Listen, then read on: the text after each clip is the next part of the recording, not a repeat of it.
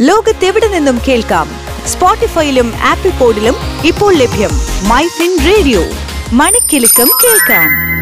ചുരുങ്ങിയ കാലം കൊണ്ട് ശാസ്ത്ര സാങ്കേതിക വിദ്യാ വിപ്ലവം ലോകത്തെയും നമ്മുടെ ജീവിത രീതിയെയും വലിയ തോതിൽ മാറ്റിമറിച്ചു.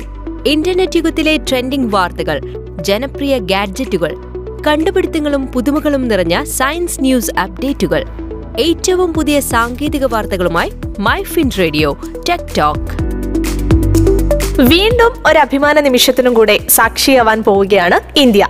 ചന്ദ്രയാൻ രണ്ട് എന്ന ദൗത്യത്തിന് ശേഷം വീണ്ടും ചന്ദ്രനെ തൊടാൻ ഇന്ത്യ ഒരുങ്ങുകയാണ്. ലോകരാജ്യങ്ങൾക്ക് മുന്നിൽ ഇന്ത്യയുടെ സാങ്കേതിക മികവിനെ ഉയർത്തിക്കാട്ടിയ ചന്ദ്രയാൻ ദൗത്യത്തിന്റെ മൂന്നാം പതിപ്പ് ശ്രീഹരിക്കോട്ടയിൽ നിന്നും ജൂലൈ പതിമൂന്നിന് യാത്ര ആരംഭിക്കുമെന്നാണ് ഇസ്രോ അറിയിച്ചിരിക്കുന്നത്.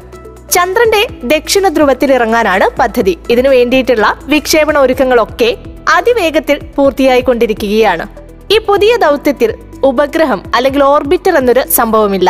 ലാൻഡർ റോവർ എന്നിങ്ങനെയുള്ള ഭാഗങ്ങളാണ് ഇതിനുള്ളത്. ചന്ദ്രനിൽ ലാൻഡിംഗ് നടത്തുക എന്ന പ്രധാന ലക്ഷ്യമാണ് ഈ ദൗത്യത്തിനുള്ളത്.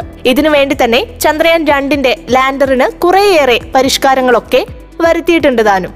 ഇത്തവണ ലാൻഡിംഗ് നടത്താൻ ഉദ്ദേശിക്കുന്നത് മുൻ ദൗത്യത്തിലെ അതായത് ചന്ദ്രയാൻ രണ്ട് ദൗത്യത്തിലെ ലാൻഡർ ലാൻഡിങ്ങിന് ശ്രമിച്ച മേഖലയിൽ നിന്നും നൂറ് കിലോമീറ്റർ അകലെയായിട്ടാണ്.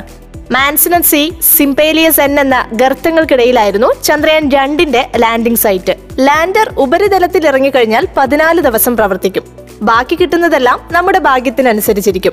ചന്ദ്രനിൽ സേഫ് ലാൻഡിംഗിന് ശ്രമിച്ച് വിജയിച്ചാൽ വാതിൽ തുറന്നുള്ള ആറ് ചക്രമുള്ള റോബോട്ടായ റോവറിനെ മണ്ണിലിറക്കും. വെറും ഇരുപത്തി ആറ് കിലോ ഭാരമുള്ള ഈ കുഞ്ഞിന് ഭൂമിയുമായി ആശയവിനിമയ സംവിധാനങ്ങളൊന്നുമില്ല. ആകെയുള്ളത് അടുത്തുള്ള ലാൻഡറുമായി മാത്രമാണ് ലാൻഡറാണ് ഈ റോവർ അയക്കുന്ന ഡാറ്റകളും സ്വന്തം ഡാറ്റകളും ഭൂമിയിലേക്ക് അയക്കുന്നത്.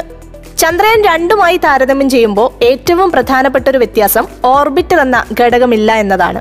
ബാക്കി സാങ്കേതിക വ്യത്യാസങ്ങൾ നോക്കുകയാണെങ്കിൽ ലാൻഡിംഗ് കാലുകൾക്ക് ബലം കൂട്ടിയിട്ടുണ്ട് കൂടുതൽ സെൻസറുകൾ ഉൾപ്പെടുത്തിയിട്ടുണ്ട് കൂടുതൽ ഊർജത്തിന് സോളാർ പാനുകളുടെ വലിപ്പം കൂട്ടി ലാൻഡിംഗ് സ്പീഡ് സെൻസ് ചെയ്യാൻ പുതിയ ലേസർ അധിഷ്ഠിത ഉപകരണങ്ങൾ വെച്ചു സോഫ്റ്റ്വെയറുകളിൽ നിരവധി അപ്ഡേറ്റുകൾ കൊണ്ടുവന്നു നിർദ്ദിഷ്ട സ്ഥാനത്ത് ലാൻഡ് ചെയ്യാൻ സാധിച്ചില്ലെങ്കിൽ പുതിയ സ്ഥലം കണ്ടെത്തിയാൽ അവിടെ ലാൻഡ് ചെയ്യാൻ ആവശ്യമായ മാറ്റങ്ങൾ തനിയെ അഡാപ്റ്റ് ചെയ്യാനുള്ള സോഫ്റ്റ്വെയർ സ്ഥാപിച്ചു. ഇങ്ങനെ വെൽ സെറ്റിൽഡ് ആയിട്ടാണ് ഈ ദൗത്യം യാത്രയ്ക്ക് ഒരുങ്ങുന്നത് തന്നെ. അറുന്നൂറ്റി പതിനഞ്ച് കോടി രൂപ ചെലവഴിച്ച് പുറപ്പെടുന്ന ഈ ഒരു ദൗത്യം അതിന്റെ ലക്ഷ്യം കാണട്ടെ എന്ന് നമുക്ക് എല്ലാവർക്കും ആശംസിക്കാം. ആധുനിക സാങ്കേതിക വിദ്യയുടെ വിശേഷങ്ങളുമായി വീണ്ടും വരും വരെ കേൾക്കൂ മൈ ഫിൻ റേഡിയോ.